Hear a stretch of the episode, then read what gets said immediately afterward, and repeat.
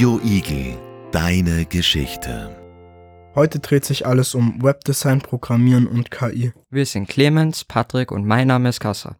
Herzlich willkommen, Herr Martin Stettner. Sie sind ein Programmierer und haben ein eigenes Unternehmen. Können Sie uns etwas über Ihren beruflichen Werdegang erzählen? Und wie wird man denn eigentlich Programmierer? Oh, da gibt's ganz viele verschiedene Wege, wie man Programmierer werden kann. Bei mir war das schon relativ früh. Es war mein Papa war auf der Uni, ist Mathematiker und hat immer wieder so programmierbare Taschenrechner mitgebracht damals, also wie ich jung war. Und das hat mich immer schon sehr fasziniert und habe dann relativ früh schon angefangen, da auch halt herumzuprobieren, ein paar kaputt gemacht. Und beim Bahnen ist dann was herausgekommen. Und ich habe dann mit 16 eigentlich schon mein, mein erstes Programm sogar verkauft. Das habe ich für meinen Papa gemacht. Und habe dann nach der Matura habe ich begonnen, Telematik zu studieren bei uns auf der Technischen Universität. Das allerdings nicht fertig gemacht mit den Kindern und habe dann das erste Unternehmen gegründet und dann nach einer Zeit das zweite und bin seither Programmierer. Wir haben Ihre Website angesehen. In welchem Fachbereich sind Sie tätig? Da tue ich mir immer ein bisschen schwer, das, das zu sagen. Wir machen kundenspezifische Software, wir machen angepasste Software. Das heißt, zu uns kommen Leute, die sagen, ich habe irgendein Problem. Also es sind meistens Firmen, keine Privatleute. Ich habe irgendein Problem, da gibt es eigentlich kein Programm, das das richtig gut kann. Viele kommen schon mit einer Idee, wie man irgendetwas mit Hilfe von einem Computer gut lösen könnte. Und dann schauen wir uns das gemeinsam an, welche Lösung man da finden kann. Und meistens entsteht dann daraus ein Softwareprodukt, das eben genau für diesen Kunden gemacht ist, das dann bei dem in der Firma zum Einsatz kommt und dort läuft und, und den bei der Arbeit unterstützt. Wir sind ein, ein relativ kleines Unternehmen. Wir sind zurzeit sind wir zu viert insgesamt. Kundenspezifische Software. Die letzten Sachen, die wir jetzt machen, sind zum Beispiel fürs ähm, am Krankenhaus bei uns. Für die Hygiene machen wir so eine Software, die Inspektionsberichte erstellt. Das heißt, die müssen immer wieder Geräte kontrollieren und da muss sehr viel mit dokumentiert werden und aufgeschrieben werden, wie die Geräte laufen. Das ist mühsam, wenn man das per Hand macht oder in Word eintippt. In letzter Zeit ist ja das Thema KI sehr aufgekommen. Da ist denn diese KI, wie schätzen Sie als Experte das so ein? Oh, also für KI bin ich, bin ich gar nicht so Experte noch, weil das Thema ja auch sehr jung ist. Einerseits, andererseits auch sehr alt. Das ist das Lustige, dass die Diskussion um KI und die Sachen, was KI kann oder was man überhaupt da machen kann, das gibt es schon relativ lang. Das ist schon 50, also eigentlich seit es Computer gibt, weil man immer schon gedacht hat, boah, der Computer, der kann Sachen, das hat man sich vorher gar nicht vorstellen können, der muss intelligent sein. Und das hat vor ungefähr 60 Jahren hat ein Informatiker, Mathematiker, der heißt Alan Turing, das ist sehr bekannt, der hat den sogenannten Turing-Test postuliert, sagt man, also der hat das gesagt, so könnte man feststellen, ob eine Maschine wirklich intelligent ist. Und er hat gesagt, das ist dann der Fall, wenn du als Mensch vor einem verspiegelten Fenster sitzt und du redest mit dem anderen. Und wenn du nicht drauf kommst, ob der andere ein Computer ist oder nicht, dann ist der andere so intelligent, dass er quasi auch eine künstliche Intelligenz ist. Und das ist etwas, was jetzt eigentlich erst vor, vor relativ kurzer Zeit, also vor zwei, drei Jahren, das erste Mal so gelungen ist, dass man wirklich Maschinen oder Programme geschrieben hat, die so gut reden können, oder schreiben ist es ja meistens, wenn man so ChatGPT kennt, kennt sie vielleicht oder habt ihr schon mal angeschaut, nicht, da tippt man ja eher, aber die sozusagen so, so gute Antworten geben, dass man gar nicht mehr wirklich erkennen kann, dass das ein Computer gemacht haben. Und deswegen sagt man jetzt besonders, das ist künstliche Intelligenz. Wo das hinführen wird oder wie das, was, was damit passieren wird, traue ich mich nicht zu sagen, weil damit liegt man in 50 Prozent der Fälle ohnehin falsch. Aber es wird ganz sicher ganz starke Veränderungen in ganz vielen Bereichen bewirken. In Bezug auf Webseiten, wie stark kann man die KI anwenden? Da gibt es sehr interessante und spannende Anwendungen ich weiß nicht, dazu versuche ich vielleicht ganz kurz ein bisschen zu erklären, was man alles machen muss, wenn man eine Webseite entwirft oder wenn man wirklich eine Webseite baut. Bei einer mittelgroßen Webseite sind ja sehr viele Leute beschäftigt damit oder sehr, braucht man sehr viele verschiedene Sachen machen, nicht? Man muss einerseits technisch natürlich einrichten, dass das auf irgendwelchen Servern läuft und eine Adresse bekommt und so weiter, aber dann muss man auch die Webseite selbst gestalten.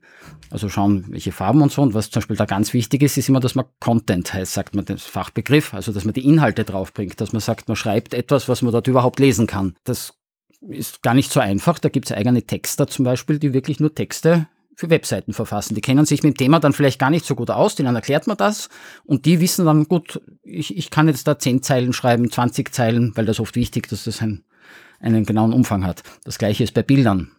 Webseite ohne Bilder ist total fad, will niemand haben.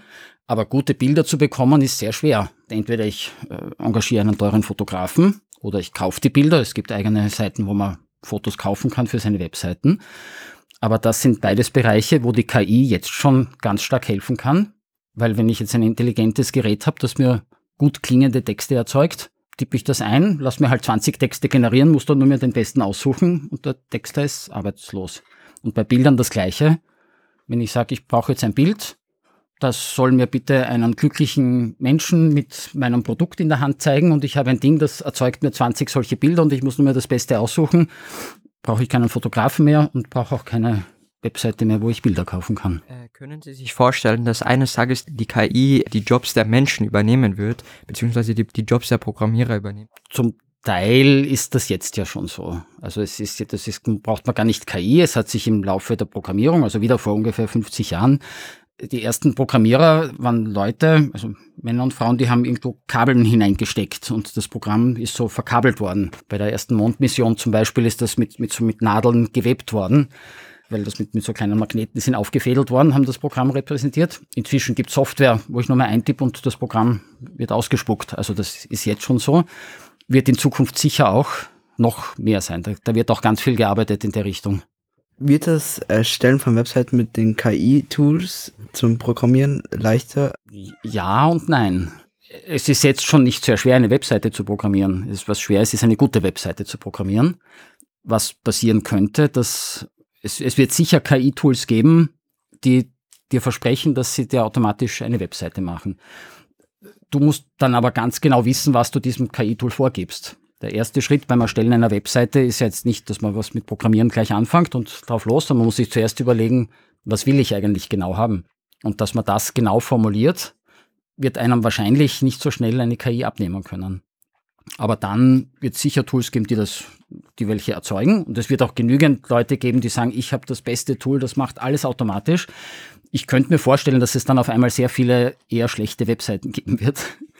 Und die wirklich guten, glaube ich aber, dass nach wie vor Menschen dahinter stehen. Die werden aber andere Sachen machen vielleicht als jetzt. Die müssen sich dann nicht mehr so viel mit irgendwelchen, dass sie die Buchstaben auf der Tastatur suchen oder sich irgendwelche komplizierten Befehle merken, aber die müssen dann vielleicht einfach wissen, wie kann ich einer KI die richtigen Anweisungen geben, damit sie eine gute Webseite macht. Ist Ihre Lieblingswebseite mit KI generiert oder? Da hätte ich mich jetzt vorbereiten müssen, was eigentlich meine Lieblingswebseite ist. Ich lese sehr gern verschiedene Nachrichtenseiten, also sei es von Zeitungen oder auch von auch Fach, Fachnachrichten sozusagen, und dort schreiben noch Menschen. Also da ist der Inhalt von den Menschen generiert. Ob die Seite jetzt, wie sie aussieht, oder die Bilder die sind zum Teil schon KI generiert. Also bei der größten, einer der größten deutschen Seite für Softwareentwickler. Die haben jetzt schon regelmäßig bei Artikeln immer wieder Bilder, dann schreiben sie drunten, drunter hin, äh, das Bild wurde von der KI so und so generiert. Das ist, ist finde ich auch okay, dass sie das hinschreiben. Aber das, da kommt, wird schon AI verwendet auch. Beim Text hoffe ich noch nicht. Der klingt noch einigermaßen gut. Welche Schwierigkeiten haben Sie denn als Programmierer? Als Programmiererwitz würde ich sagen, zu wenig Schlaf und zu wenig Kaffee.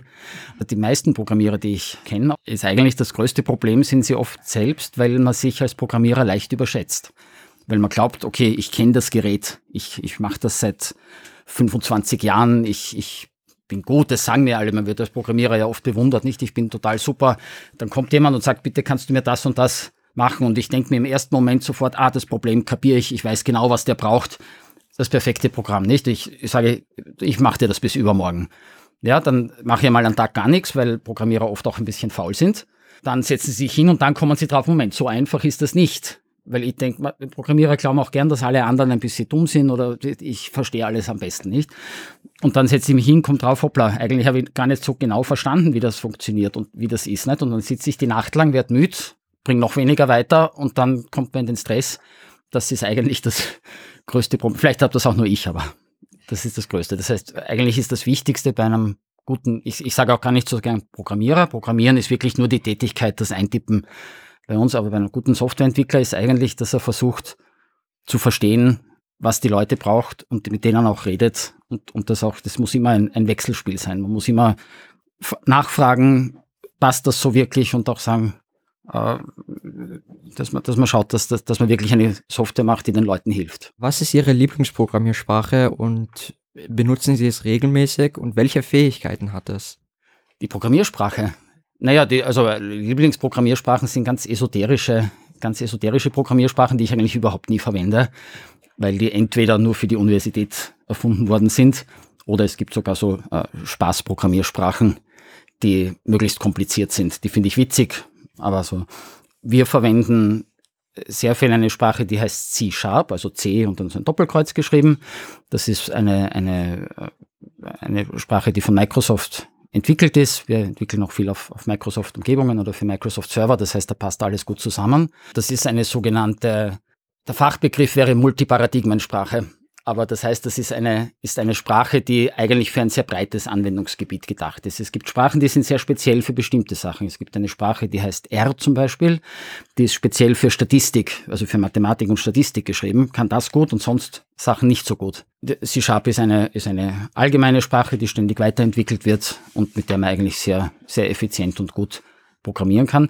Das Wichtigste bei einer Programmiersprache ist eigentlich, wie viele Leute verwenden sie und wie gut ist die Information, die du im Netz dazu findest. Es geht bei uns die Entwicklung so schnell weiter, dass du quasi nicht, du kannst nicht sagen, ich lerne einmal eine Programmiersprache und jetzt kann ich die. Es gibt ein paar Uralt-Programmierer, die leben davon, dass sie eine Sprache können, die vor 30 Jahren aktuell war und wo es noch Programme gibt, die das sind. Aber normalerweise, C-Sharp ist inzwischen letztens jetzt in der Version 12 herausgekommen die hat vor 20 Jahren ungefähr begonnen mit Version 1. Die hat sich komplett geändert. Man muss ständig dranbleiben. Und da ist es ganz wichtig, dass die Information dazu gut ist, dass die Dokumentation vom Hersteller der Sprache selbst gut ist und dass es auch genügend Leute gibt, die man im Netz dann fragen kann. Das ist ein, ein wichtiger Teil auch unserer Arbeit, immer dran zu bleiben und schauen, gibt es was Neues, was ich vielleicht verwenden kann. Haben Sie noch welche Facts über Programmiersprachen?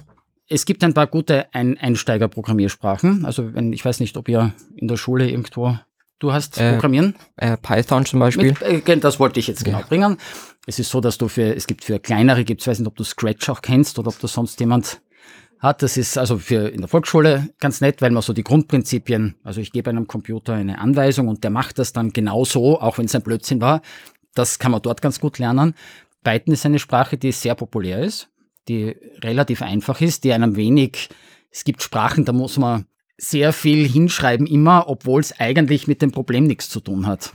Ich habe äh, vielleicht ganz lustig, weil ich das zufällig gestern wieder gelesen habe, diese Sprache, diese alte, die ich gemeint habe mit den alten Programmierern, heißt COBOL.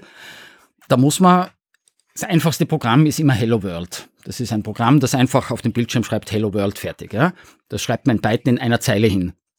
COBOL brauchst du da 35 Zeilen dafür weil du machst zuerst Identification Section und Programm ID ist das und dann auf welchem Computer wird das, das muss alles drinnen stehen, bis dann irgendwo sowas steht wie Print Hello World quasi, das heißt auch noch anders. Also ist, da, da unterscheiden sich die Sprachen, sonst ist es eigentlich gar nicht so wichtig und man sollte immer bereit sein, auch andere Sprachen zu lernen. Was war bisher Ihr größtes Projekt als Programmierer? Eines der größten Dinge, die wir jetzt machen, ist für eine, für eine große Tageszeitung. Es klingt total fad.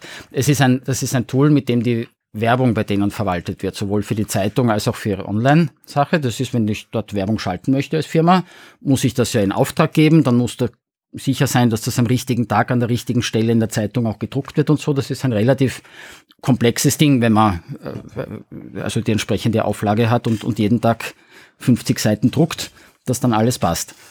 Da haben wir ein Tool geschrieben, das sozusagen die Leute dort bei der Zeitung darin unterstützt, diesen Anzeigenvertrieb zu machen. Das heißt, Angebote können Sie schreiben, Auftrag, die Rechnungen werden gemacht und es werden auch die Anzeigeninformationen, also die Werbungsinformation, dann zum Drucker weitergeleitet, dass der sieht, wo er jetzt welche Werbung einbauen muss und so. Gibt es ein Special Webdesigner-Tool oder muss man es anders designen? Wie meinst du jetzt? Wie designt man die Websites? Auf Papier. Meistens.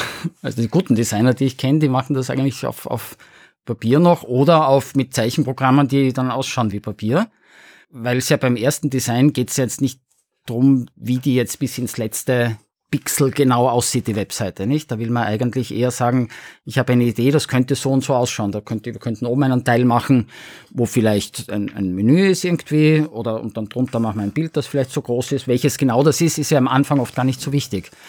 Wenn man hergeht, es gibt natürlich unendlich viele Tools, auch sehr teure, die, die das dann schon sehr super schön machen verwenden Webdesigner gern, wenn sie das dann beim Kunden präsentieren, weil dann schaut das gleich total toll aus. Ist aber oft ein bisschen kontraproduktiv, weil der Kunde dann glaubt, das ist ja schon fertig.